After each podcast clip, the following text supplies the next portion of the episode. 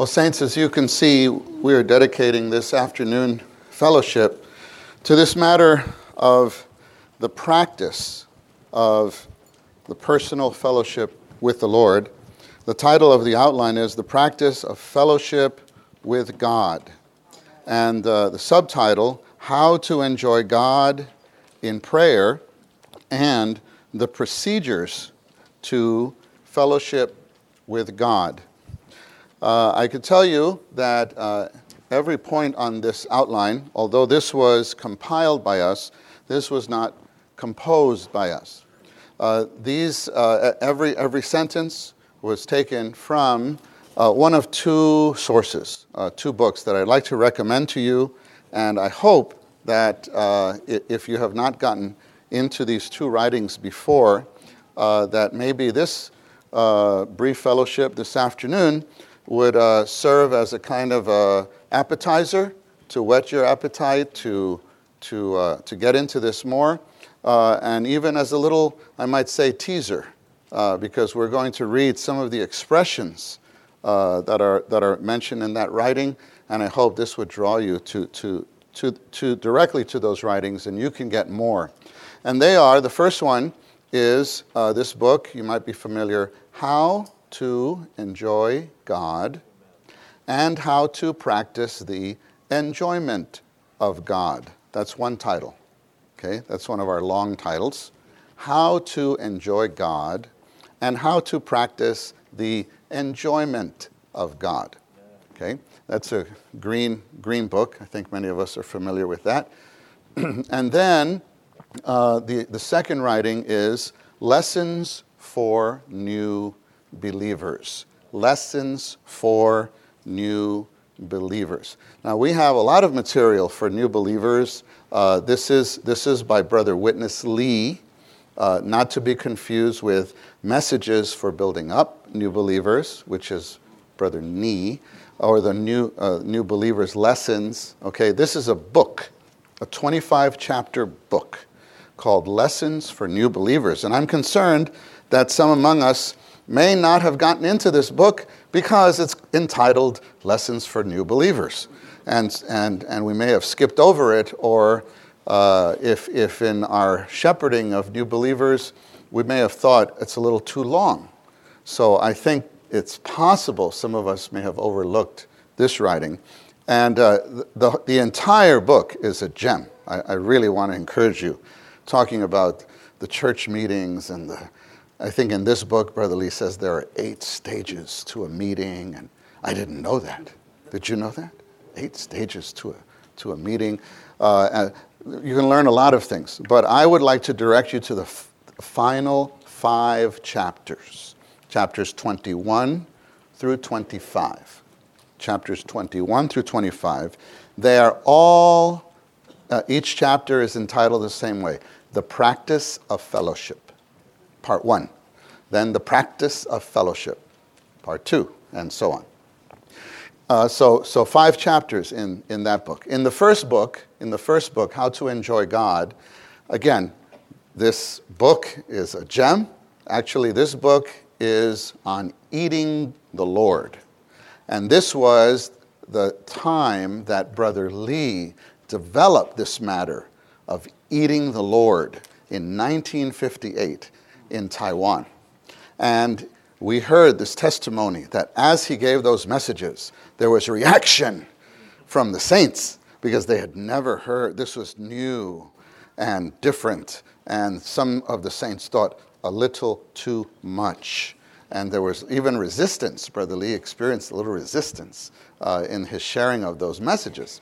Uh, but again, even though the whole book is really uh, precious and nourishing, I would like to direct your attention to just two chapters chapter 5 and chapter 12.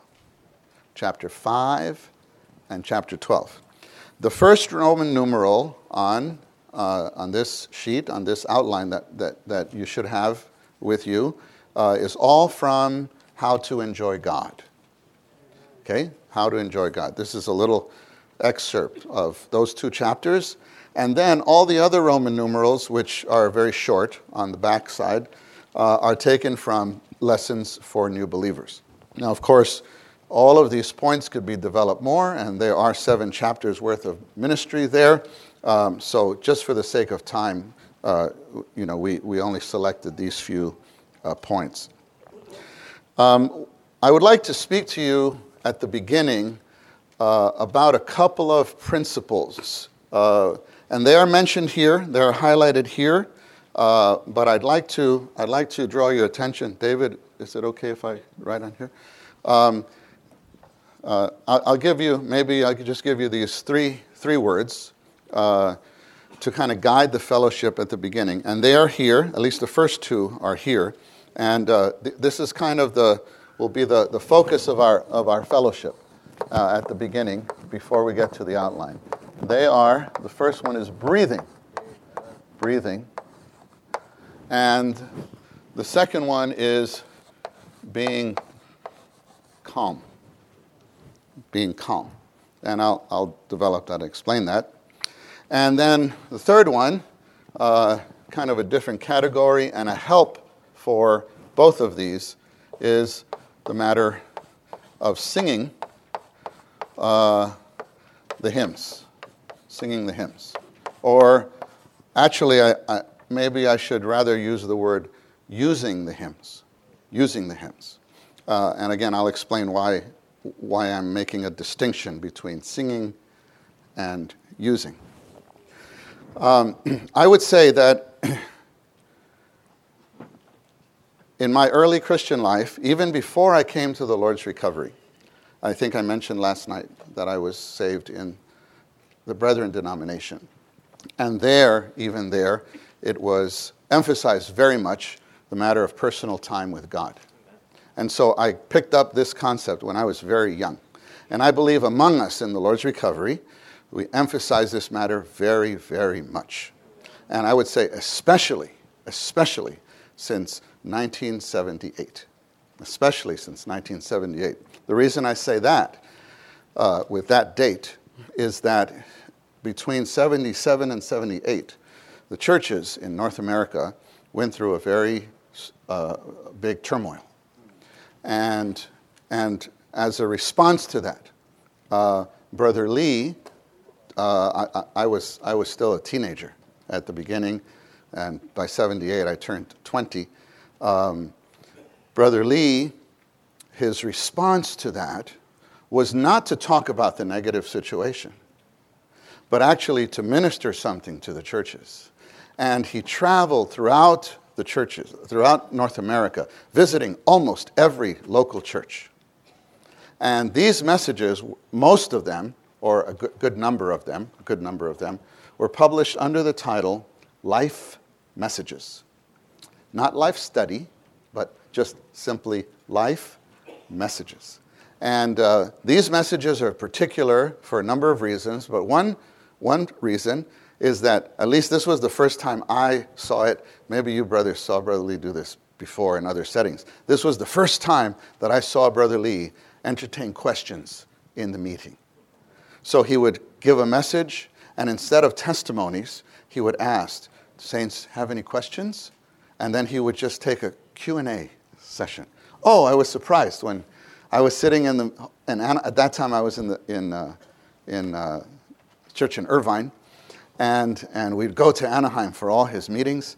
And his sharing that day was on abiding, the matter of abiding. And a lot of these messages are on the matter of abiding.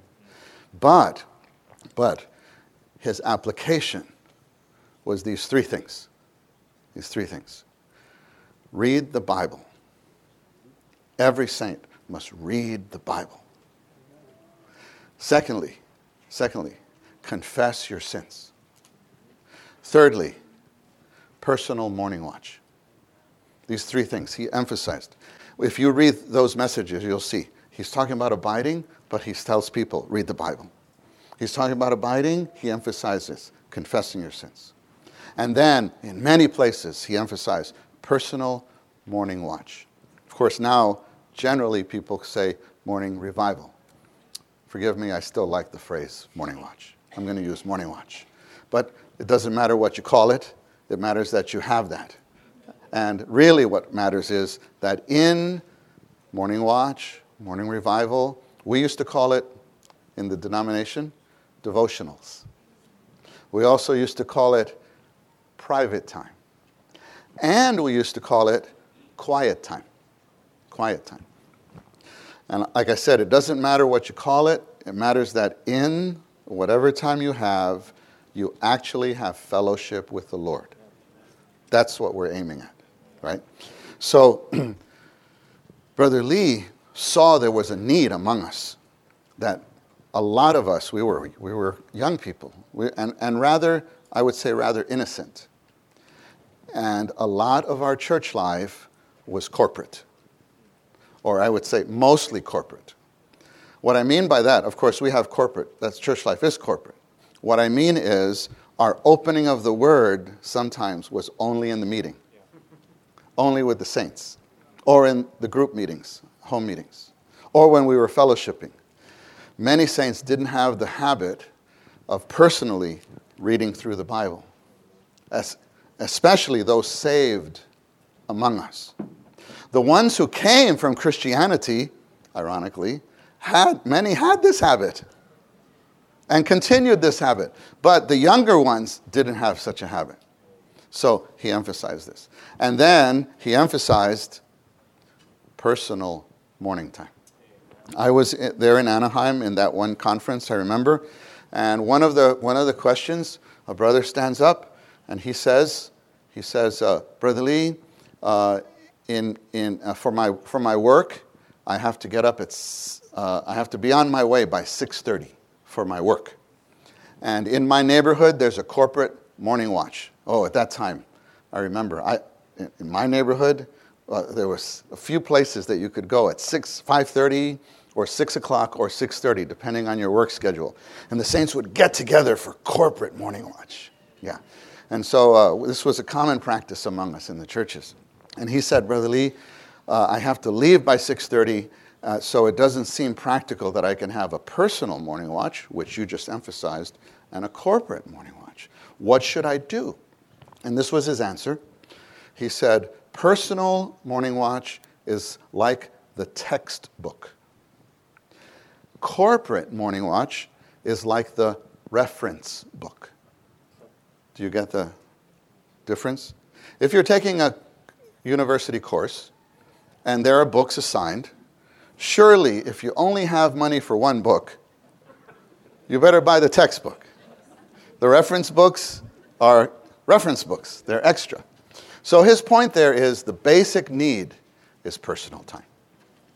And I know that from that time, many saints, many saints, and, and then even most recently, uh, most recently, meaning 30 years ago, when Brother Lee went to the Far East and, and was fellowshipping on the matter of the God ordained way, do you, do, you, do you know the history? Do you know the history? That it was during that period of time when he was developing this matter, studying. He said he went back to study the scriptures to see what was the God ordained way to meet and to serve.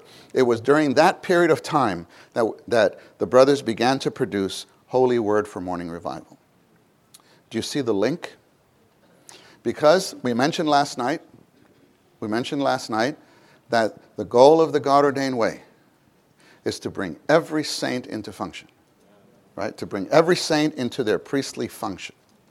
That begins, saints, and that is based on each of us having a personal fellowship with the Lord. If we're going to be priests, as we said, the first person we have to bring to God is me, is myself. Every day I have to come back to, to God.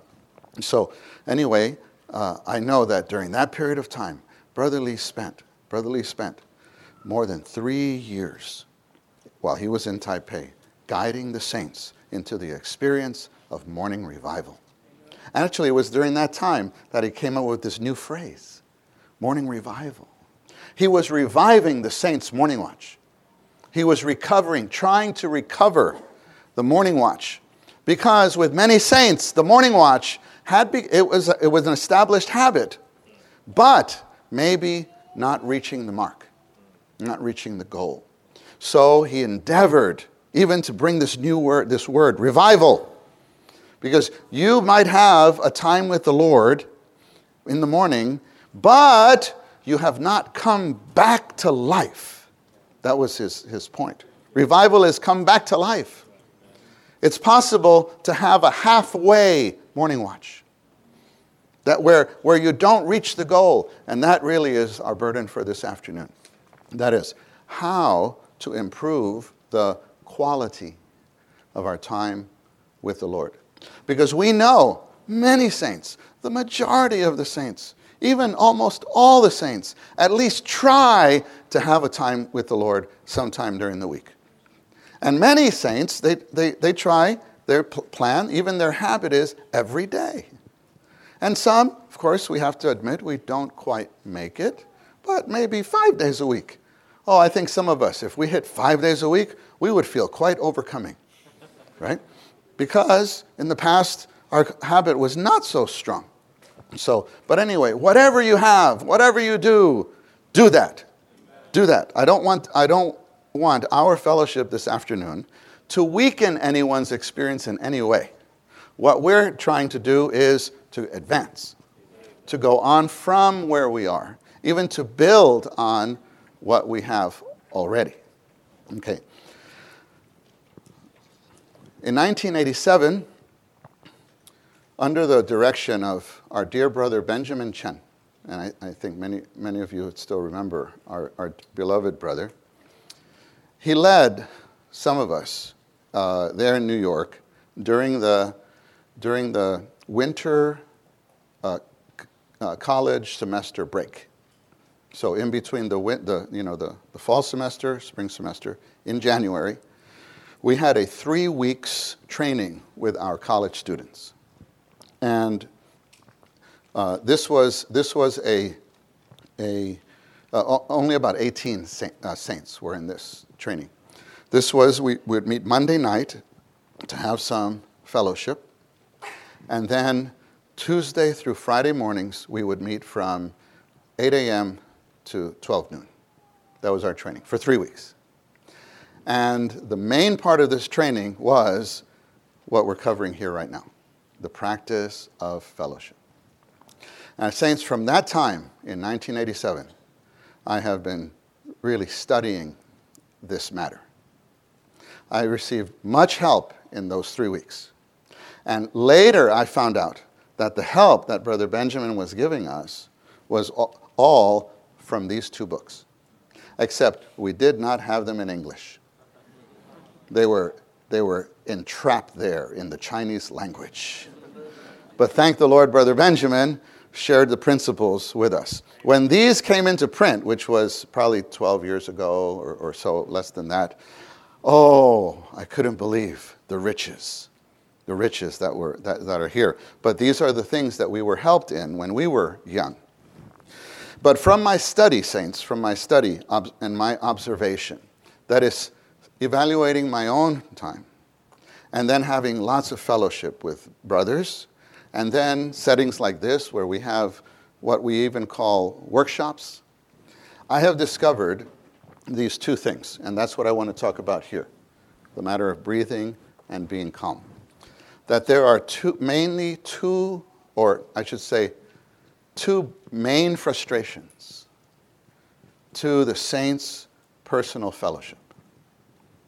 Of course, that is, what I'm talking about is when you have the fellowship. Because saints are frustrated in having the time.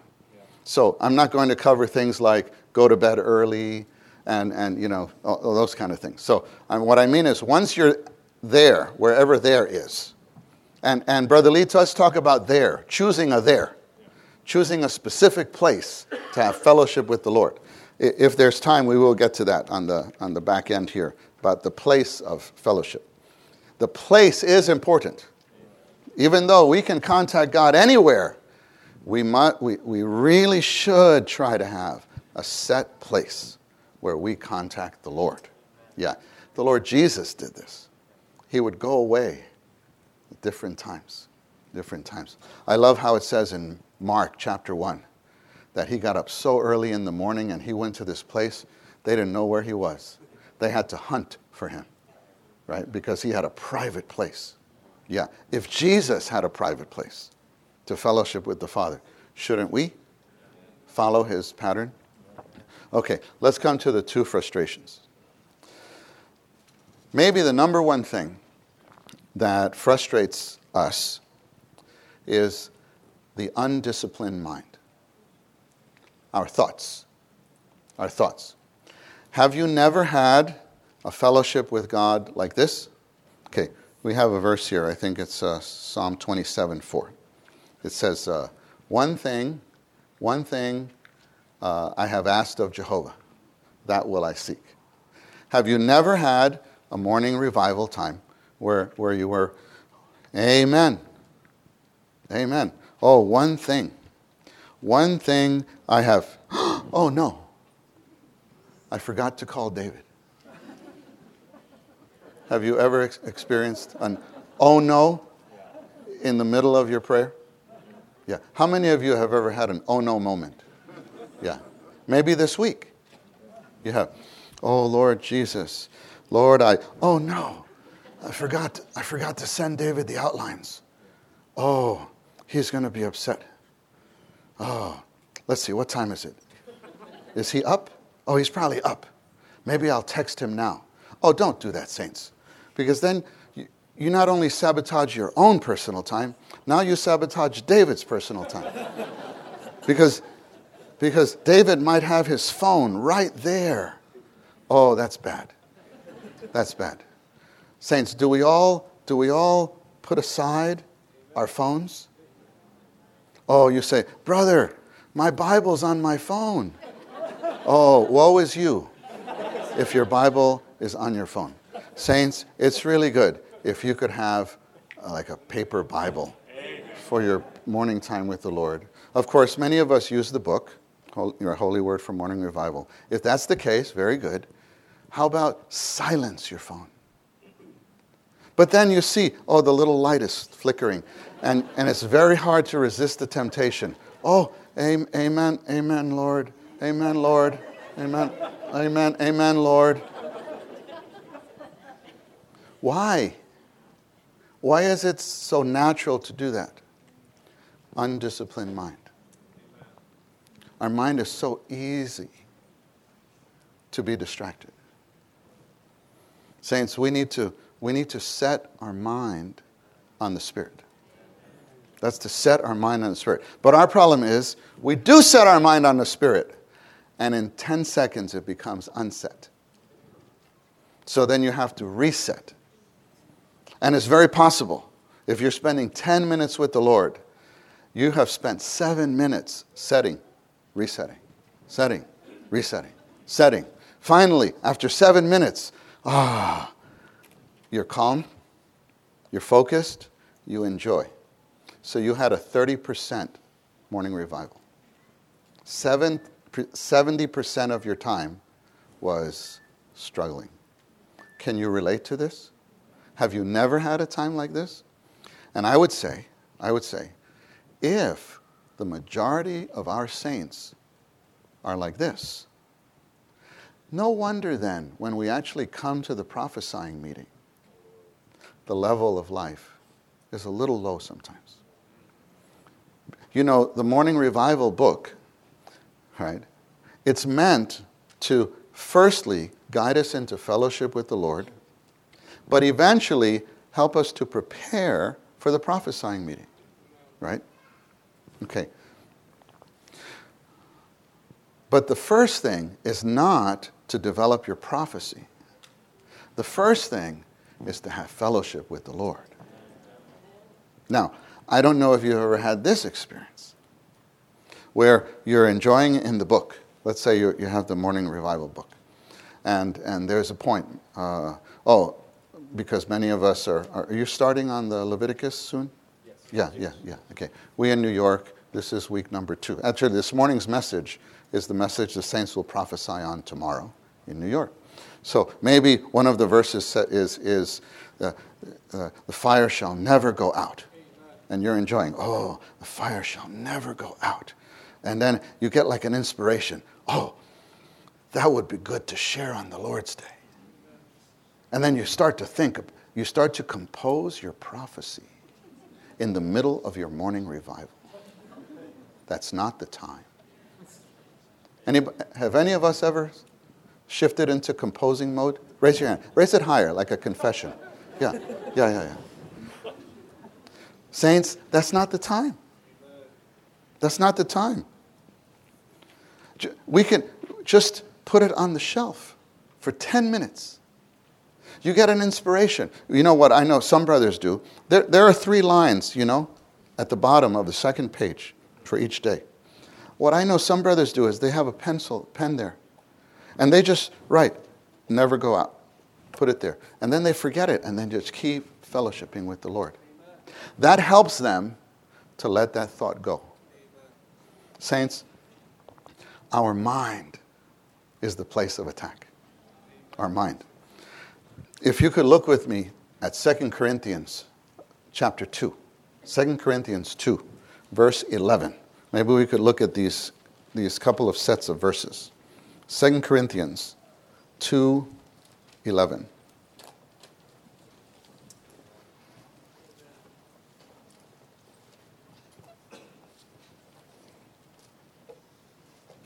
This says that we may not be taken advantage of by Satan, for we are not ignorant of his schemes. His schemes. And you know, there is a, there is a uh, footnote for this word schemes in the recovery version, if you have the recovery version with the notes.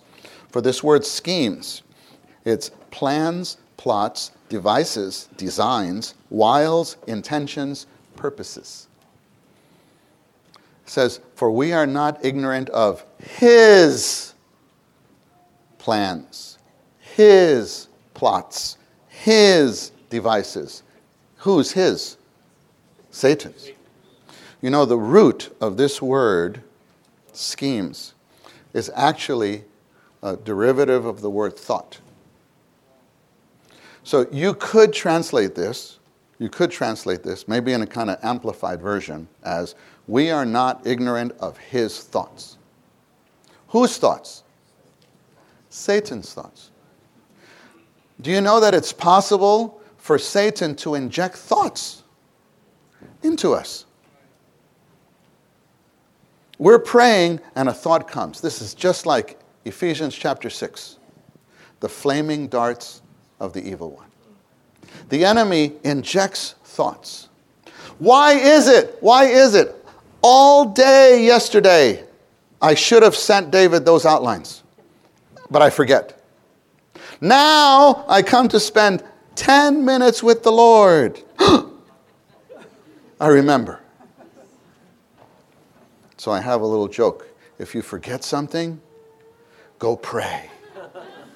And Satan may remind you. Then you go, ha ha, thank you.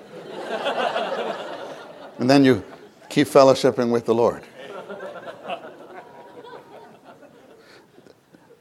Aren't there things like that? You, you, forgot, you forgot for three days. But when, when do you remember? When you're going to spend time with the Lord. That, those are His thoughts. So we don't receive them. Don't receive them. We can reject those thoughts. Actually, when you practice this, when you practice this, sometimes you could even say out loud, Stop. That's not me. That's you. Get away. Even out loud, I would, I would stop my being. Say, Stop. And, saints, by the way, I, I think this is important. Don't repent. Don't repent for that thought, because that's not your thought. Just return and advance. Just return and keep going. Just put it aside. Another verse in 2 Corinthians, chapter 10, verse 5. 2 Corinthians 10 5.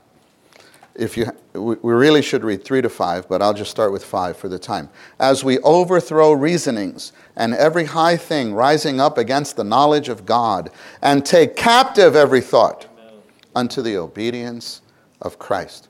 This verse, with the verses before this, make it clear that the enemy attacks through our, through our through thoughts, through our thoughts.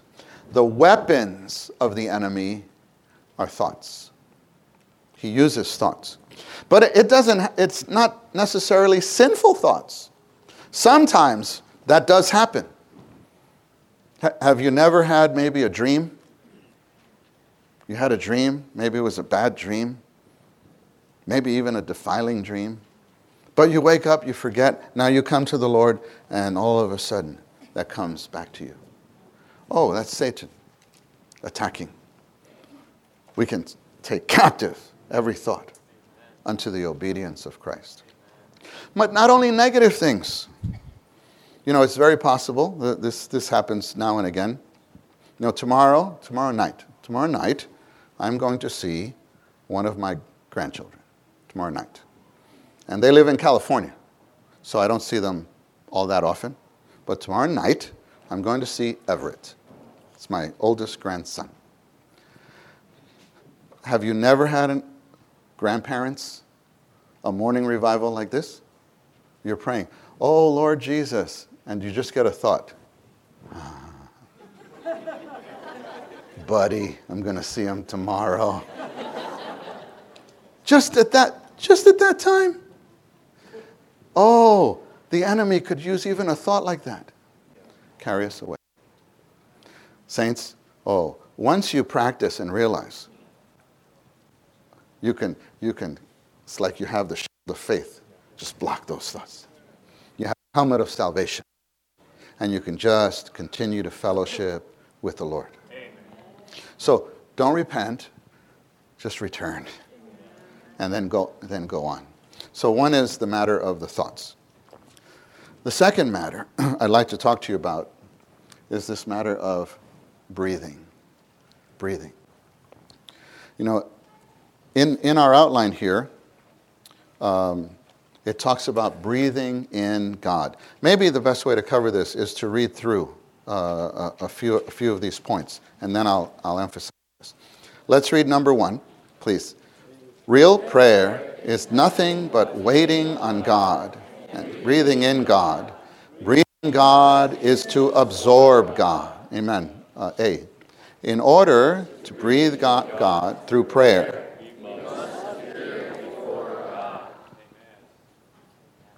Sisters, brothers, sisters, one, two, three. Sisters, when?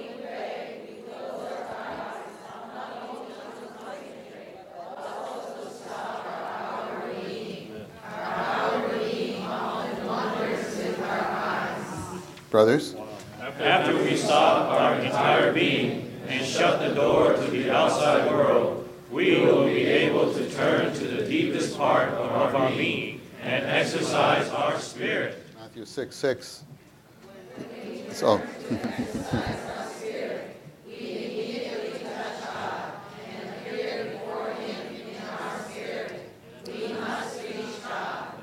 Yeah, in point two, Matthew 6 6 says that when you pray to your Father, go into your closet and shut your door. Shut your door. This is, this is talking about a private place. A private place. But here, we're applying it to blocking out the outside world, right?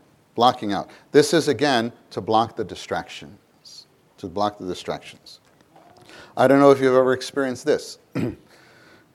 Even in my home, this has happened, but all the more when I travel and take hospitality, as I'm, you know, doing this this weekend or staying somewhere not at home. You could be in someone's home Suppose I, am taking hospitality in David's home. And I'm there, I'm in this room, and I don't notice the things so much.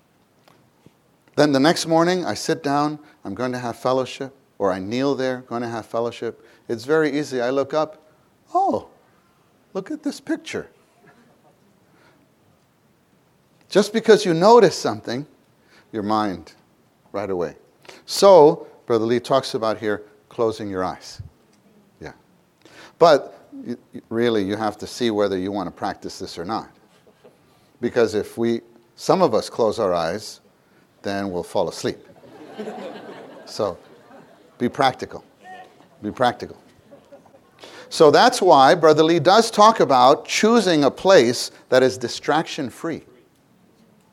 If you're in a place to have fellowship with God, it may take two or three days to remove all the distractions. It's worth to pray in the same place. But then after, after three or four days, this place will be distraction free. I tell you, saints, even you may develop such a habit in such a place. You just walk into that room, you're in the Lord's presence already. Because that's your little holy of holies. That's your place and you remove all the distractions. So this matter of closing the eyes and, and so on, that you, you know, don't, don't be so strict about that. Because some of us, when we close our eyes, oh, the mind races.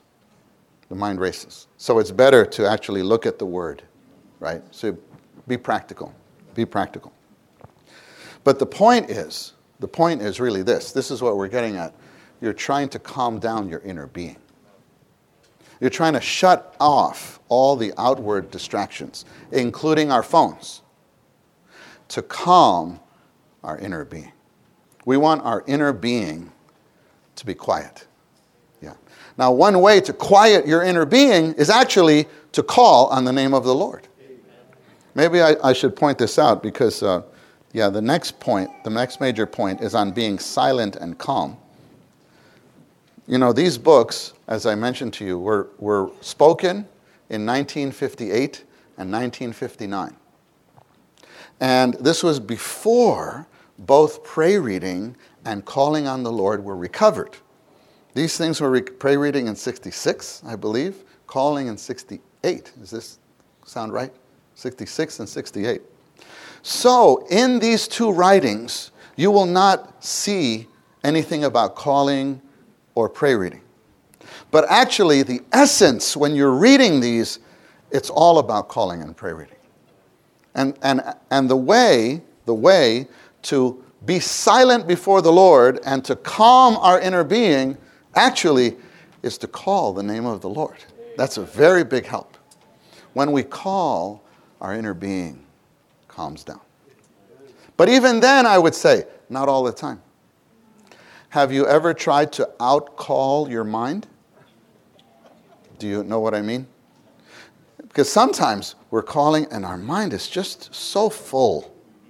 We call and it seems like the mind races more. So we try to call stronger, but our thoughts get stronger. I would say if that happens, abort. and it's good probably go to the word or go to the hymnal. Just change. Just change. Don't waste the time. Don't, don't, don't waste the time. Okay, that's, that's mostly on the matter of being calm. Let me come back to the matter of breathing. Even here in this point, it says real prayer is nothing but waiting on God and breathing in God. You know, breathing, physical breathing, logically, has two parts, right? Two aspects.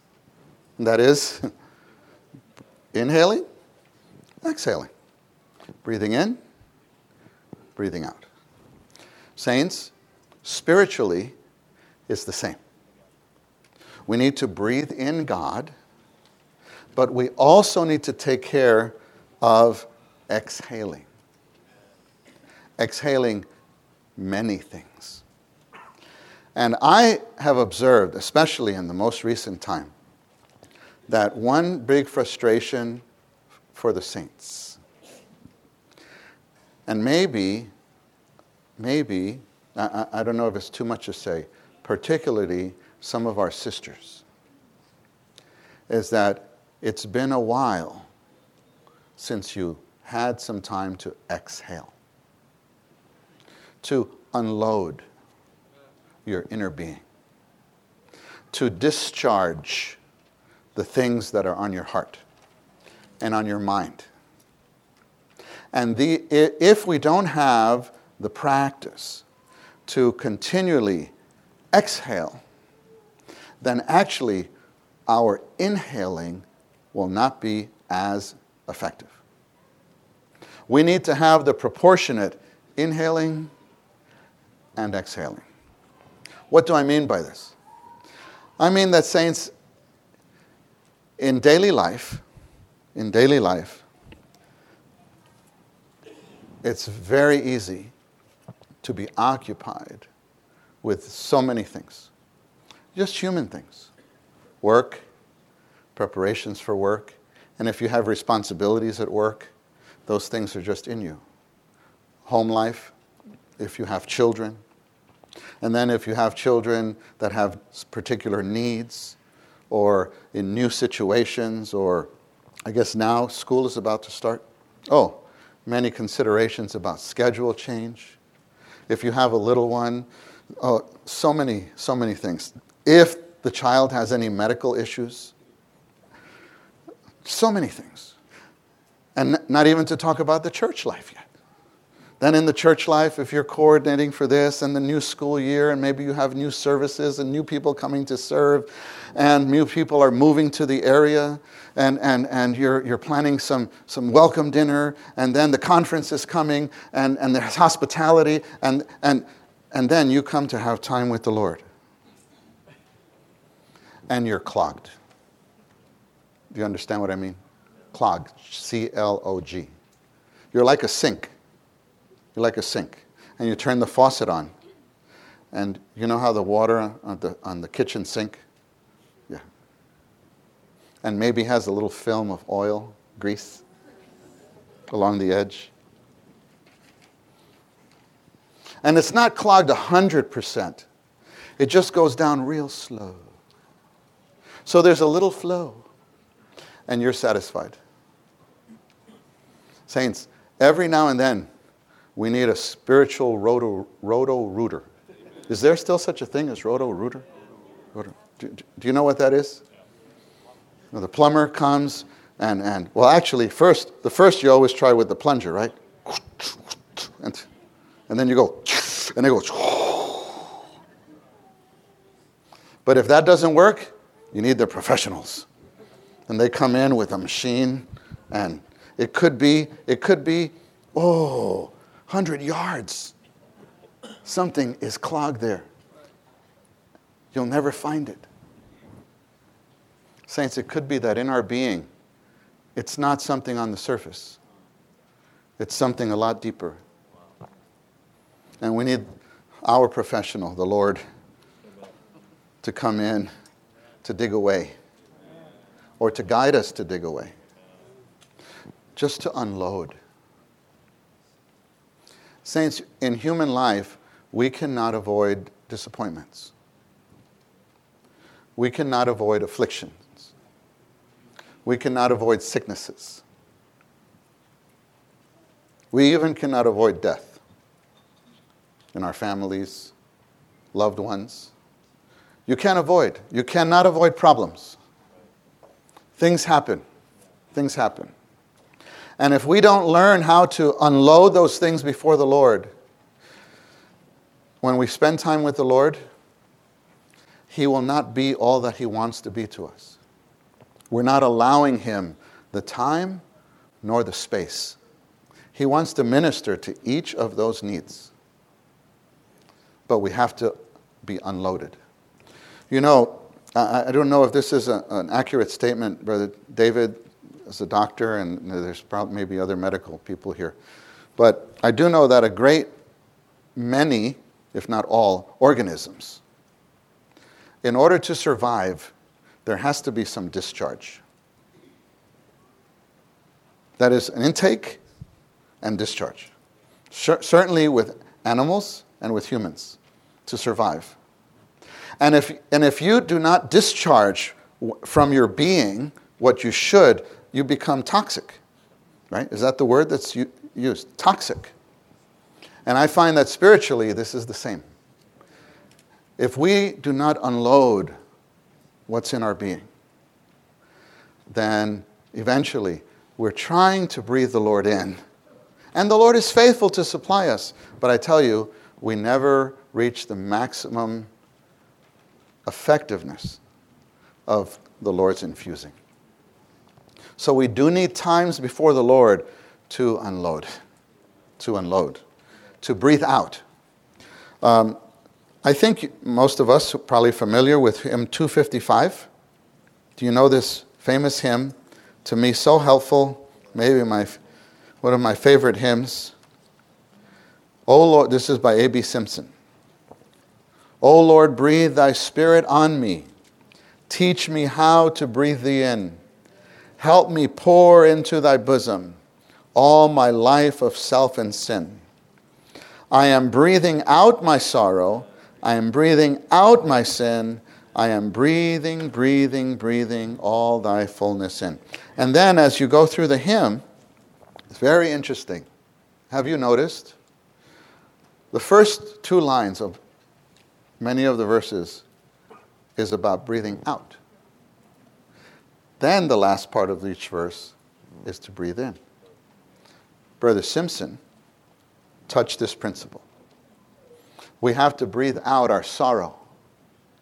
Do you have a sorrow that needs to be unloaded? Do you have sin? Even, even confessing our sins is a kind of breathing out. Do you have a longing that was never fulfilled? We can breathe it out on his kind and gentle breast. Even breathing out our sickness. As you get older, the sicknesses accumulate. Little things. Don't they bring you down sometimes? Don't they frustrate you? Don't you think back to when you were freer that has to be, even that has to be breathed out.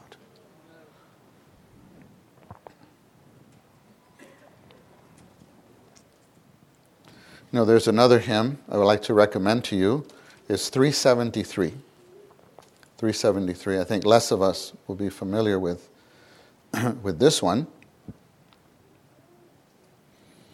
Nothing between. Nothing between, Lord, nothing between. Let me thy glory see. Draw my soul close to thee, then speak in love to me. Nothing between, nothing between. When you get into the verses, talks about let not earth's din and noise stifle thy still small voice. Nothing of earthly care, nothing of tear or prayer, no robe that self may wear. Unbelief disappear. Vanish each doubt and fear. Saints, we even have to breathe out our unbelief. Sometimes we just don't have faith that the Lord will accomplish what He said He will do, either in us or in our children or in our grandchildren or in the saints in the church. We have unbelief that is clogging us and not allowing the Lord to infuse us fully. Even this we have to un- unload before the Lord.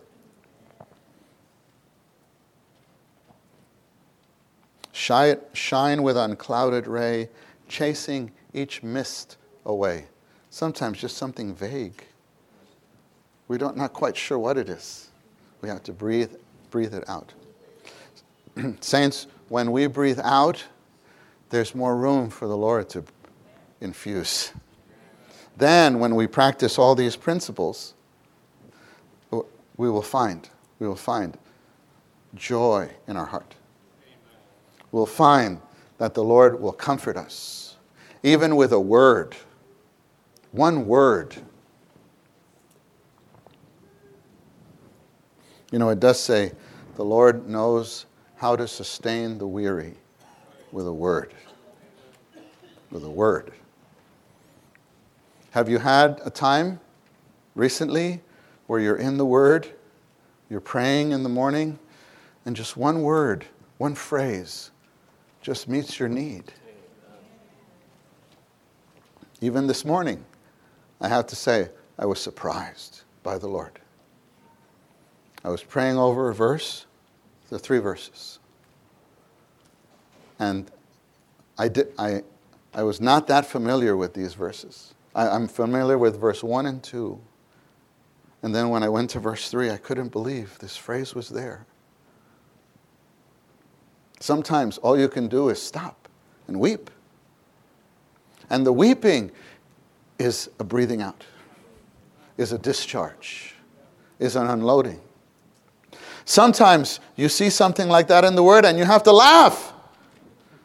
It's too good. I can't believe it, Lord. You know, in, in this book, in these two writings, Brother Lee talks about this. That's why it's important to choose the place of prayer. We even have to have a place where if we need to cry, you cry. And if you need to laugh, you laugh. But if you're having morning revival on the metro, you will be more restrained. And I appreciate, I appreciate the saints that, that some of our students they have on the metro, on the subway. It's better than not to have. And I'm not trying to weaken anyone's what you have, please at least keep that. But what if the Lord touches you and, and, you, and you need to weep? Uh, if you're somewhere, maybe you're at Starbucks, and you will restrain yourself. Find a place where you don't need to restrain yourself, where your inner being can just flow out. So, even the place is important. Maybe one other hymn, and then we'll continue on the outline, is 719. Uh, 719. Do you know this verse? I mean, this hymn? Like a river glorious is God's perfect peace. I'm not going to sing the whole thing. But how many of us are familiar with this, with this hymn? Yeah, not too many. the chorus, it says, Stayed upon Christ Jesus, hearts are fully blessed, finding as he promised perfect peace and rest. This was written by Frances Havergal. We have a number of hymns by her. Actually, maybe maybe uh, the one we sang last night. No, 445. Yes, 445. Take my life and let it be. She wrote this one too. But I want to highlight verse 2, if you have it before you. 719. Hidden in the hollow of his blessed hand, never foe can follow, never traitor stand. What's the difference between a foe and a traitor? A traitor is someone who was not your foe. You could say is an inside foe, an inside enemy. You know who our traitor is? Our mind, emotion, and will. Our own thoughts and emotions. Then look, look at this. Not a surge of worry, not a shade of care, not a blast of hurry touch the spirit there. Did you ever have a surge of worry in the middle of your personal time with the Lord? Oh, Lord, I love you. oh, no. I have an appointment today. Oh, uh, now I have to change my whole schedule. Sister Frances must have experienced the same thing. Then what? Not a shade of care. Oh, this happened to me recently someone in my family experienced something, and the concern for that family member. In the middle of the prayer, I just think of her, think of him. Actually, it was my grandson and my daughter. And it's like a shade.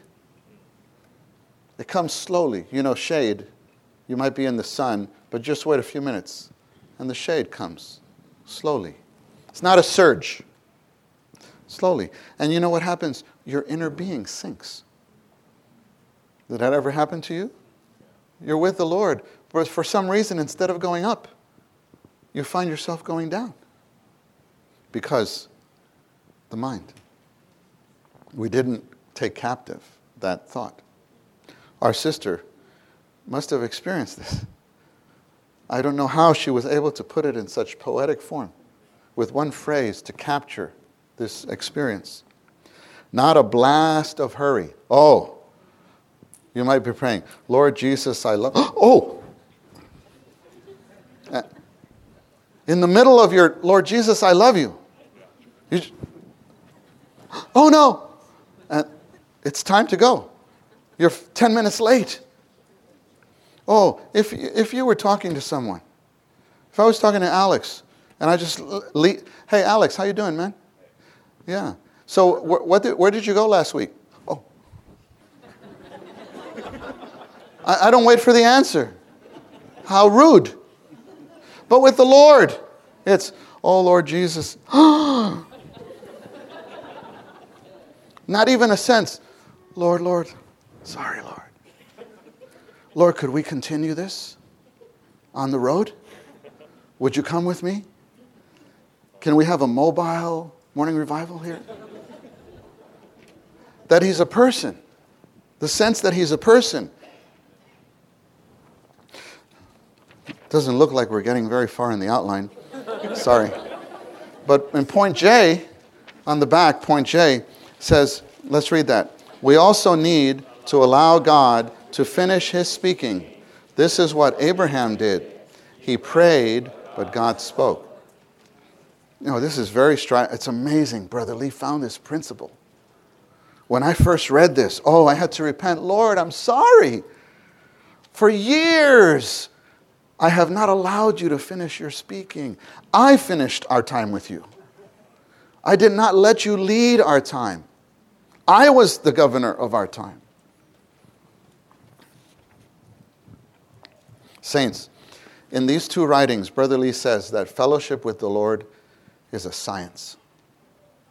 There are principles that we need to learn. There are principles we need to learn. If you keep those principles, our time with the Lord will be so rich and so nourishing, so effective, so effective.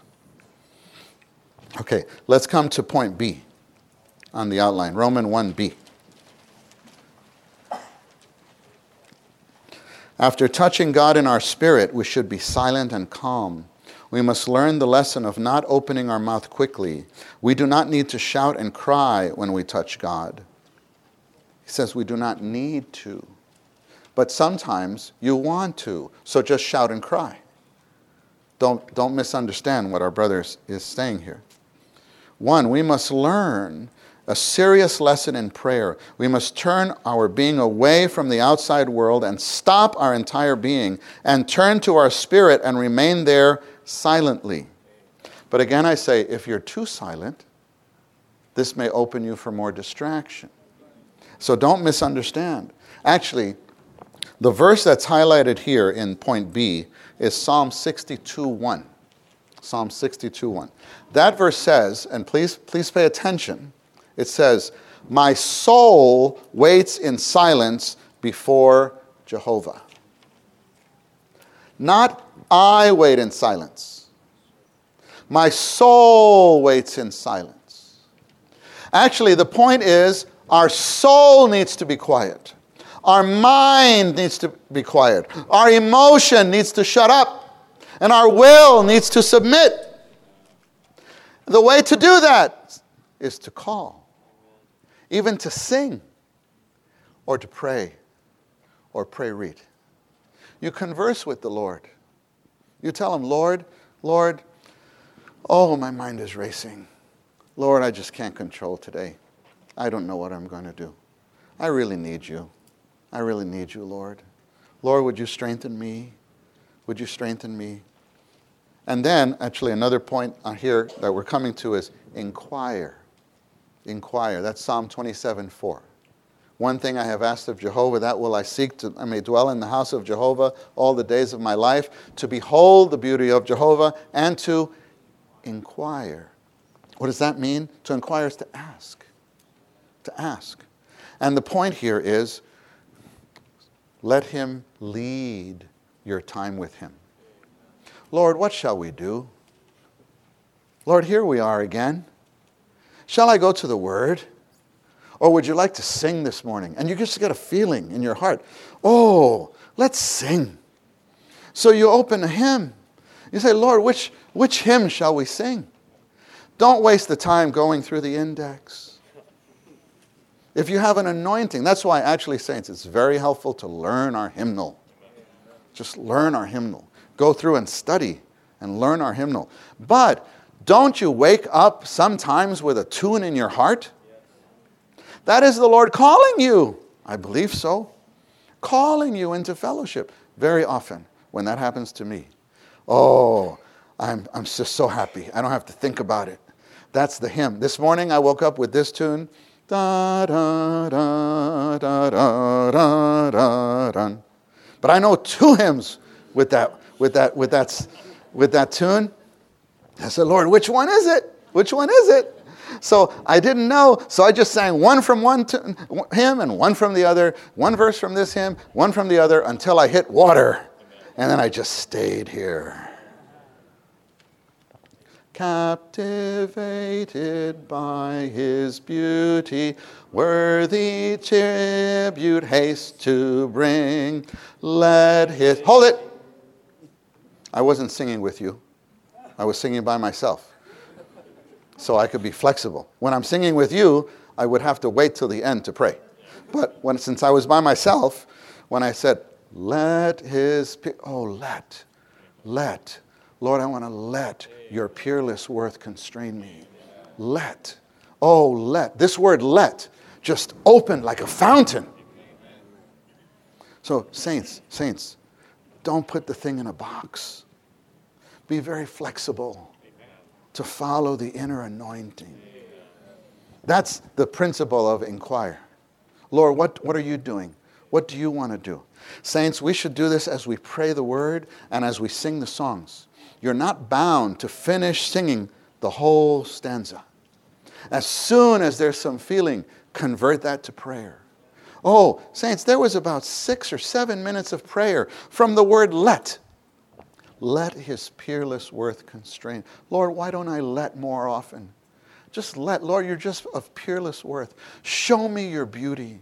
Lord, please show me your beauty having seen the world's fair beauty. I know that hymn.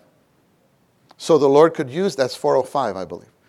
The Lord could use that because it's in my heart, then the Spirit can bring it up into my heart. So I went from captivated by His beauty to five or six, seven minutes of prayer, and then to this hymn. That was the Lord's leading. And, and I tell you, saints, the time just goes. The time, and it's no struggle. It's no struggle with the mind. The hymns help us very much Amen. to calm our inner being. I find that actually singing, singing, brings us to the Spirit most often with the least amount of effort. So I would encourage use more the hymns and there are so many wonderful hymns in our hymn book, especially those written in the first person. You know, like, like this one I come to thee, dear Lord. This is 812. My heart does thirst for, oh Lord, Lord, my heart thirsts for you. Lord, my heart thirsts for you. Lord, I just want you. The Lord might say, Really? Really? And you might remember, my people have committed two sins. They've hewn out for themselves. They, right, what is it? Cisterns. They've forsaken, right? Forsaken me, the fountain of living waters, and hewn out for themselves cisterns broken cisterns that hold no water. What about that yesterday? That you spent that much time on yesterday? Were you thirsting for me? You might say, Lord, you know I was not thirsting for you. Lord, forgive me. Lord, forgive me. Lord, I come back to the fountain of living waters. I come back to you. Lord, I love you. Lord, I need you. Please fill me. I am thirsty for you, Lord. I want to drink you, Lord. The hymns may bring us to a verse. Don't have don't be locked in. Oh, I have to but I have to do the one that's in the holy word for morning revival. Now again, I don't want to weaken your habit because that may help you. But you could study that later. the Lord's leading you to Jeremiah rather than Leviticus today. If you would follow him in the anointing, oh, I tell you, you could have a little adventure with the Lord every morning. Every morning, the Lord could bring you somewhere new. And, saints, I, I have found that when we're flexible with the Lord like this, the Lord is able to do a deeper work within us.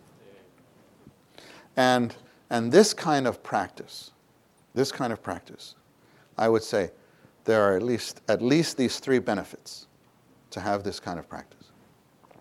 That is, that we're able to receive the personal enlightenment, the personal shining to confess what's in our being. Sadly, we have to admit, if we're going to be honest, that we've seen some saints that for five years, 10 years, even 20 years, not much change, not much advancing. Why? Maybe there are many factors, but I do know one factor is not allowing the Lord the time to shine into our being, to penetrate our inner being, to see ourselves. We don't take the time to allow the Lord to speak to us. We could have more of a kind of drive through morning revival.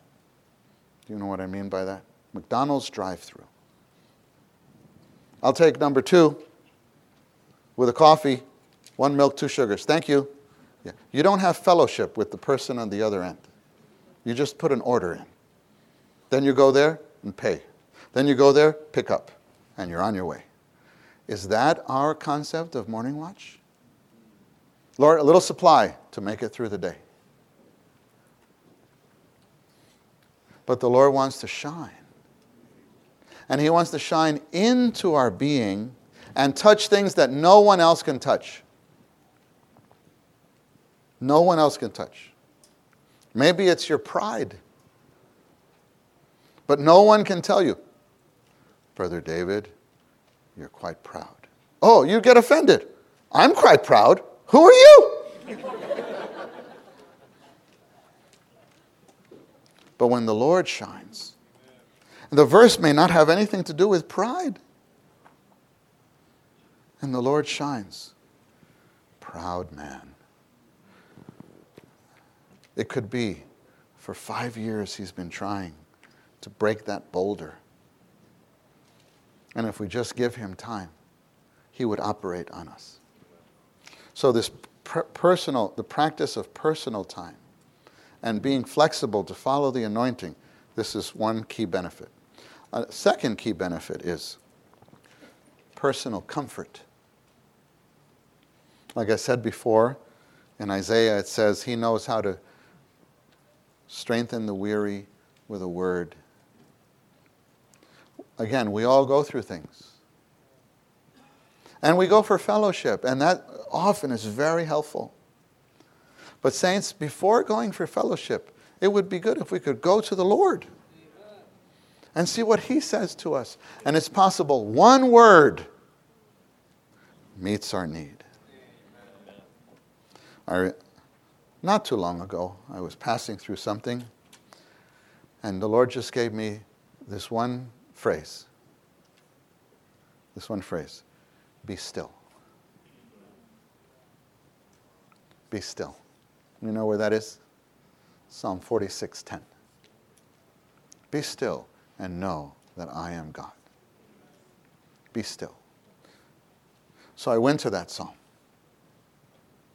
And it says, God is our refuge that we can flee into and our strength to strengthen us within. Outside, inside. Verse 4 says, There is a river, the streams whereof gladden the city of God. God is in the midst of her, and she will not be moved. I forgot the wording, but somewhat it somewhat says like this He strengthens her or speaks to her at the dawn. At the dawn.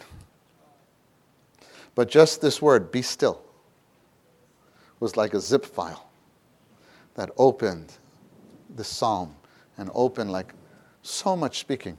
Three weeks, saints, three weeks, I was drawing nourishment from that psalm. Day after day, day after day. The Lord can strengthen the weary with a word. When we have this kind of fellowship with the Lord, oh, He can meet our personal need. And the third great benefit, or a third, I don't mean to limit this, a third great benefit in this kind of exercise is that we learn how to follow the anointing. Saints, in life and in our service, we have to know the anointing. Remember, even we're talking about the consecration of the priests, and the priests are anointed at the entrance of the tent of meeting. Only two things are anointed the tabernacle and the priests, which means they are joined in the anointing. So, saints, in our living and our service to the Lord, it's vital we know His anointing. Concerning our future, concerning marriage, concerning our career, concerning our service, if we, the Lord wants us to migrate somewhere, or even just where to serve in the church life. We should let Him lead us in the anointing. But for those big things, how will you know the anointing? Where do you learn to follow the anointing? In our personal time. When the Lord is saying, let's go to the, to the hymn. Let's come to this verse. Do you know that's a little training? The Lord is leading us how to follow Him step by step. Oh, I tell you, if every day we're learning how to navigate through our, our fellowship with Him, oh, when the big decisions come, we'll know the, the, we will know the anointing. We'll know the anointing. I want to leave you time for some response, so let's just run through the, the outline, just the major points. And I'll just highlight a word or two um, so that when you go back and read, you, you, will, you will know what the uh, key, key points are. So, did we read C? I don't think so. C. Let's read together. When we come back for in prayer, speaking, to cut off our words, and to simply turn to our spirit to appear before him, touch him, behold him beside us, and gaze upon him. The key word is behold. We should come to behold the Lord. That should be our goal. Our goal is not to get strengthening. Our goal is not to study to have a prophecy. Our goal is just to behold Him. Psalm 27 4. Point D. When we open our mouth, but we can inquire. The best prayer is prayer, and this is the sweetest prayer. Inquire. The key word here is inquire. And this is, what this means is actually, we allow the Lord to lead. We allow the Lord to lead. Let's read, uh, oh, sorry.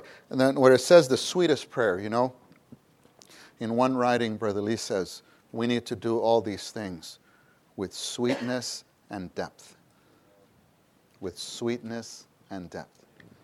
Isn't it possible, saints, to have morning revival every day, but not with sweetness and depth?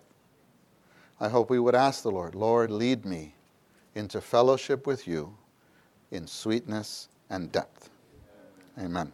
Let's read uh, point E. Next, we shall learn to wait on God. Amen. This is a trying lesson. Yes, it is a trying lesson to wait, just to wait on God. But as you wait, that doesn't mean you just sit there. We exercise before Him. We call on Him. We call on Him. We have fellowship with Him. And then we let, wait for His leading. F. We also need to learn to muse or meditate on everything about God his loveliness,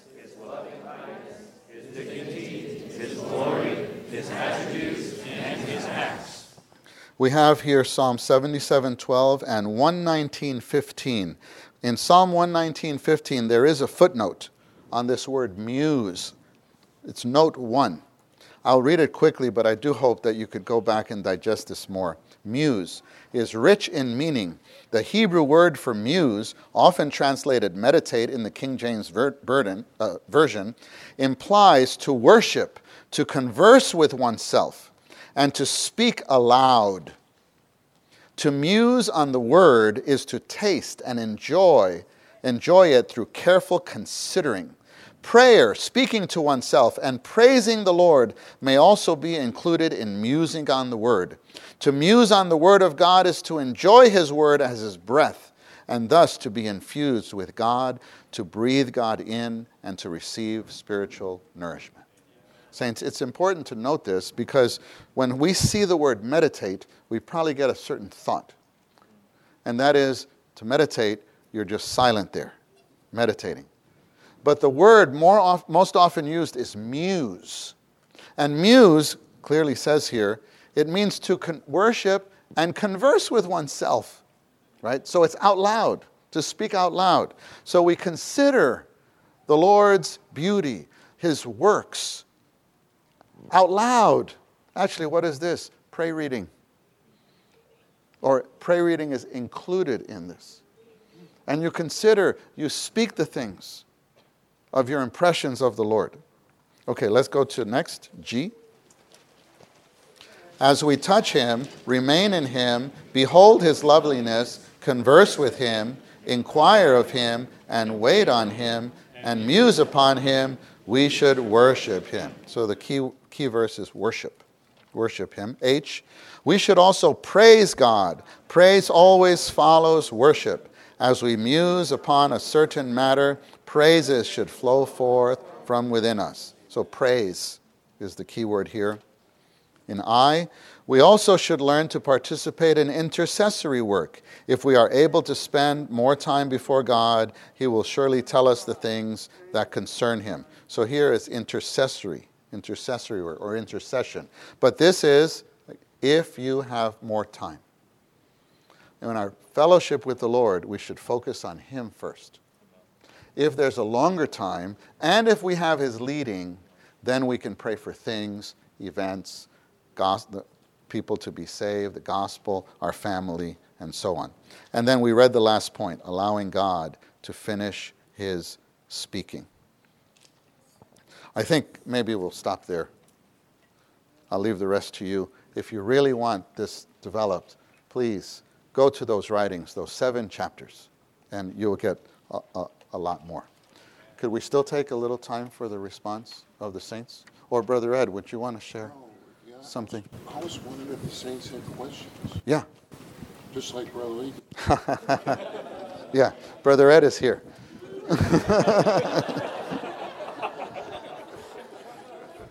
So some testimony or questions, either, either.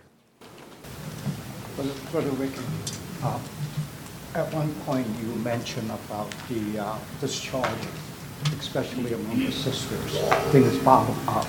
Could you share more on that? I was very touched by that point. I think it's quite helpful for us to have more speaking on that.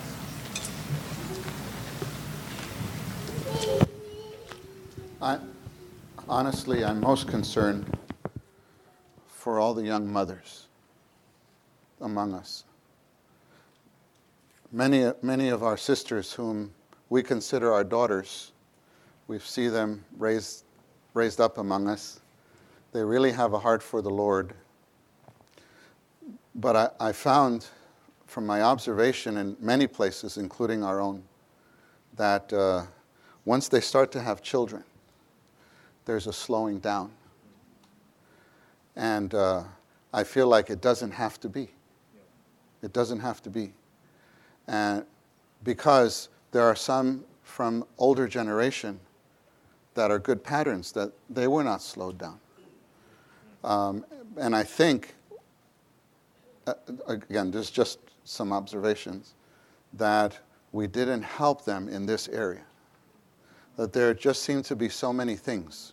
Life has changed. When you have children, life changed. You have a transition.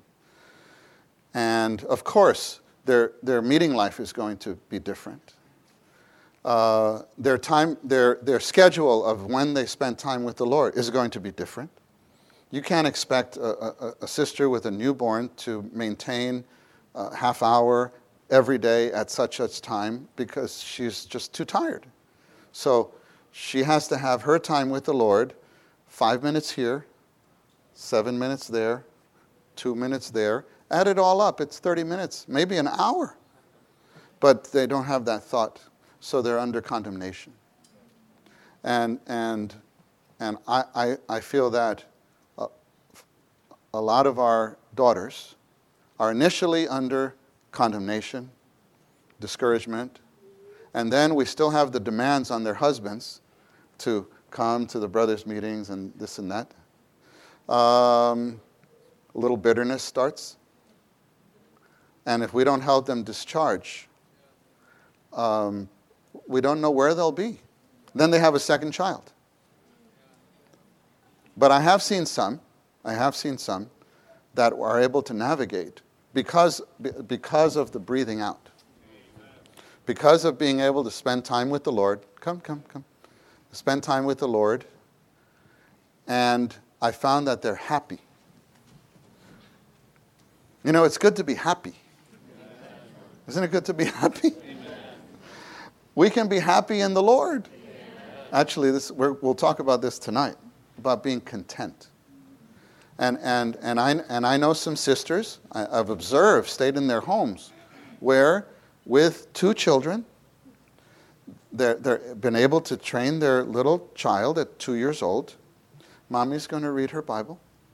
You can, you can read a book. And the little girl just reads her Bible. It's not a Bible, it's her, you know, Thomas book or Curious George or, you know. But she says, This is my Bible. And she sits there and, and, and, and if you say, you know, where's mommy? She'll say, she's reading her Bible. and you can actually train the children in that way. But there needs to be shepherding for that. If the sisters are left to themselves, I, have seen too many.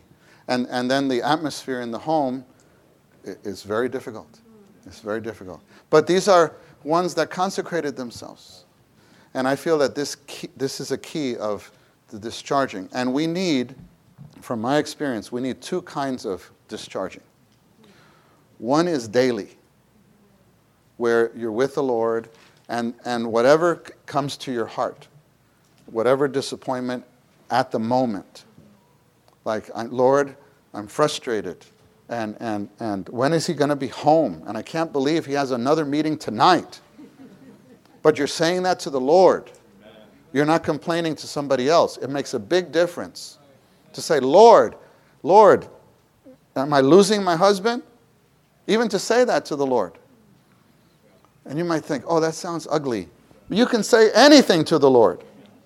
I remember one time, maybe this was one of the breakthrough experiences I ever had with the Lord.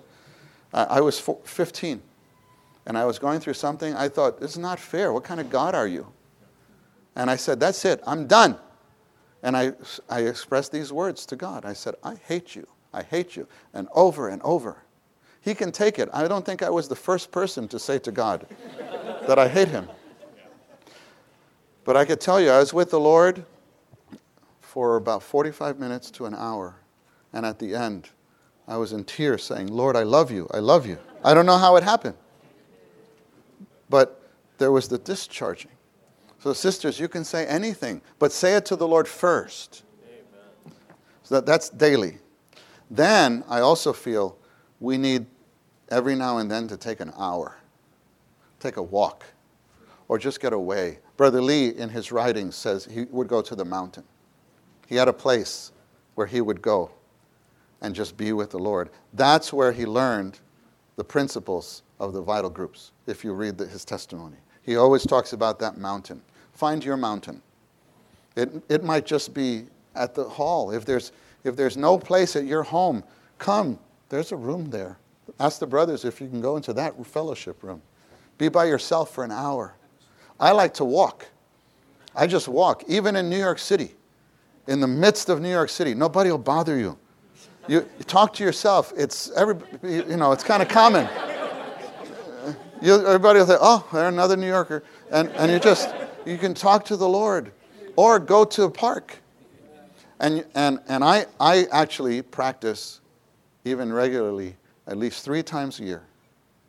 I have this kind of unloading, and one is coming again. It's always the beginning of the new school year, because our church life is mostly on an academic calendar, not regular calendar.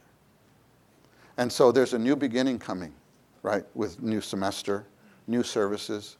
I like to do this on December 31st or January 1st. Not as a New Year's resolution, but just to unload everything. And I, feel that has been a factor in maintaining my freshness with the Lord. So we need particular times where you can take an hour if needed, where you can cry or shout and then we need the daily times. And anyway, that's my, but my strong burden is for our young mothers, our young mothers that, that would be able to have the fellowship with the Lord to maintain their church life so the Lord could navigate them through this stage of, of, of life. Yeah. I have a question.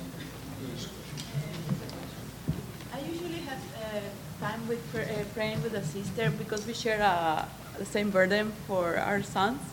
But it, sometimes we don't, you know, it feels like it's too, uh, it's not spontaneous. It's not, you know, even sometimes we're fearful to start praying. We just ask the Lord, ask the Lord. So how to, to do that, how to pray with another? I hope, I really hope you could read, I really hope you could read these chapters. There's an example.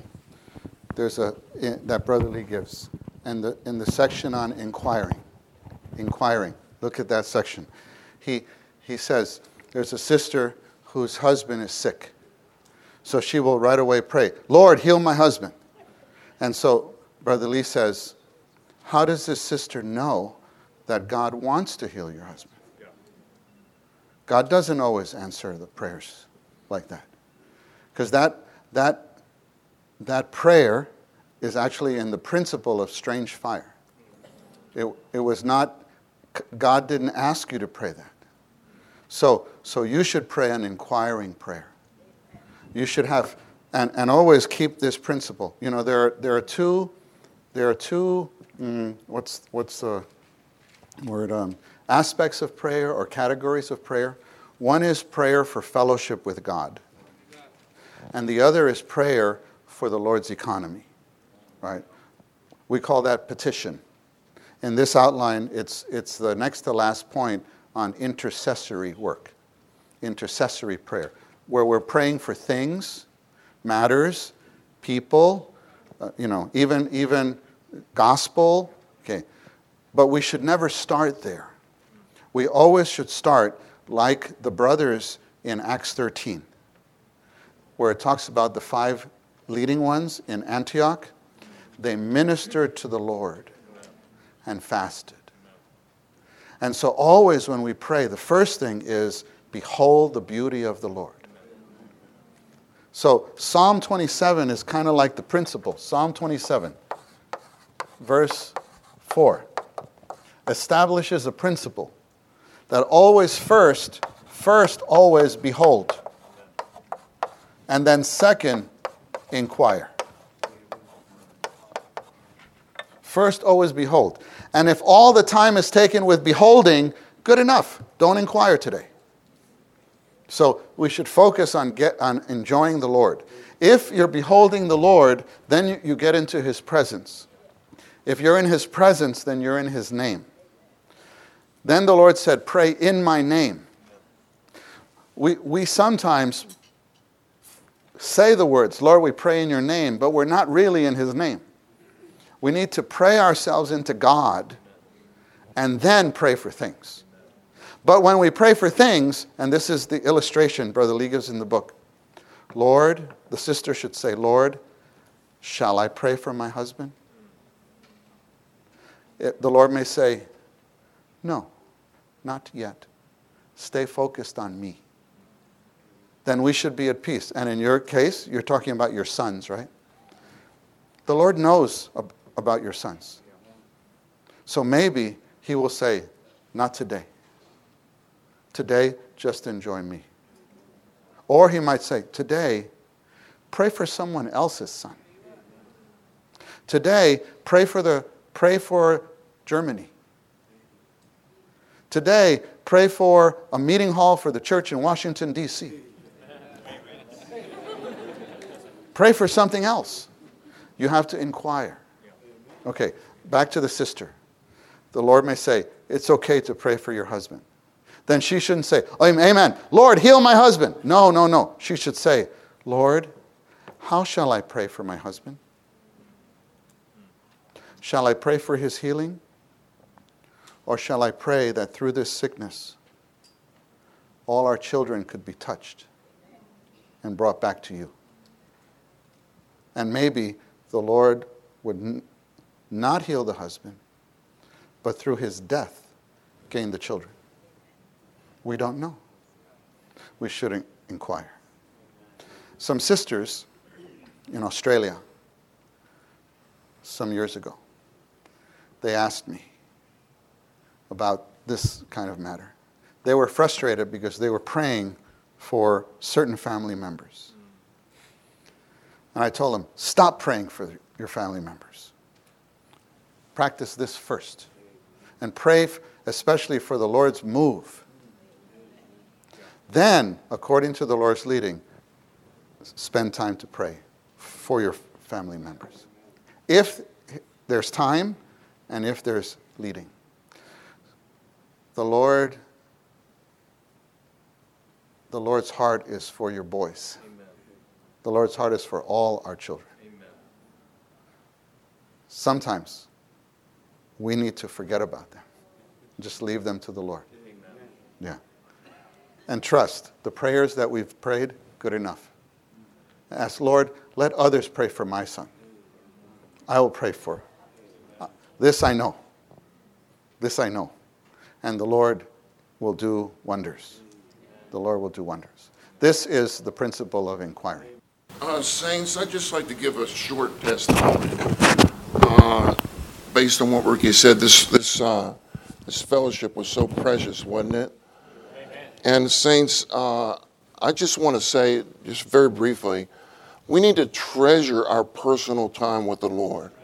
We really need to treasure. Brother Lee treasured his personal fellowship with the Lord.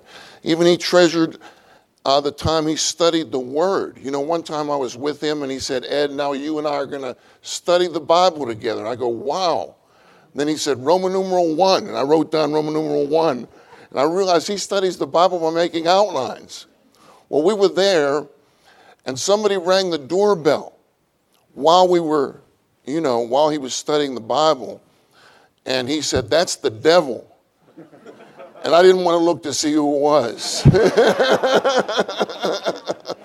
but he had the consciousness that, that any kind of interruption to his personal time or his personal time of studying the Word was something of the enemy to interrupt that. And that's why we need to, like Ricky said, I, it, this really troubles me. We, we really need to turn off our cell phones. We, I, that really troubles me that, that we would do what Ricky said, like we would, oh, I got a call, or just think if the just think if the disciples did that. The Lord speaking Matthew five through seven said, "Wait a second, Lord, uh, it's Ricky." Uh, you know, you would miss. They would. We wouldn't have Matthew five through seven. We wouldn't have Matthew thirteen. We wouldn't have Matthew twenty-four and twenty-five because they were occupied with texting. You know, and uh, I see people texting in the meetings sometimes. I mean, that's that's just that is terrible. That is terrible. Uh, you know, when we're in the meetings, we're in the presence of God, and you can't. It's Just like he said, you you wouldn't be rude and just walk away from someone while you were talking to them, right? And in the same way with the Lord, he's he's a person, right? He's a living, precious, actual person in our spirit. And we need, we need to treasure our time with Him. Uh, I, isn't this wonderful, all these points Ricky shared? I really enjoyed this. Behold and inquire. It's really good. Behold to get infused with God, and then when you get infused with God, you can inquire of God. You can inquire of God. Anyway, I'll just say that much.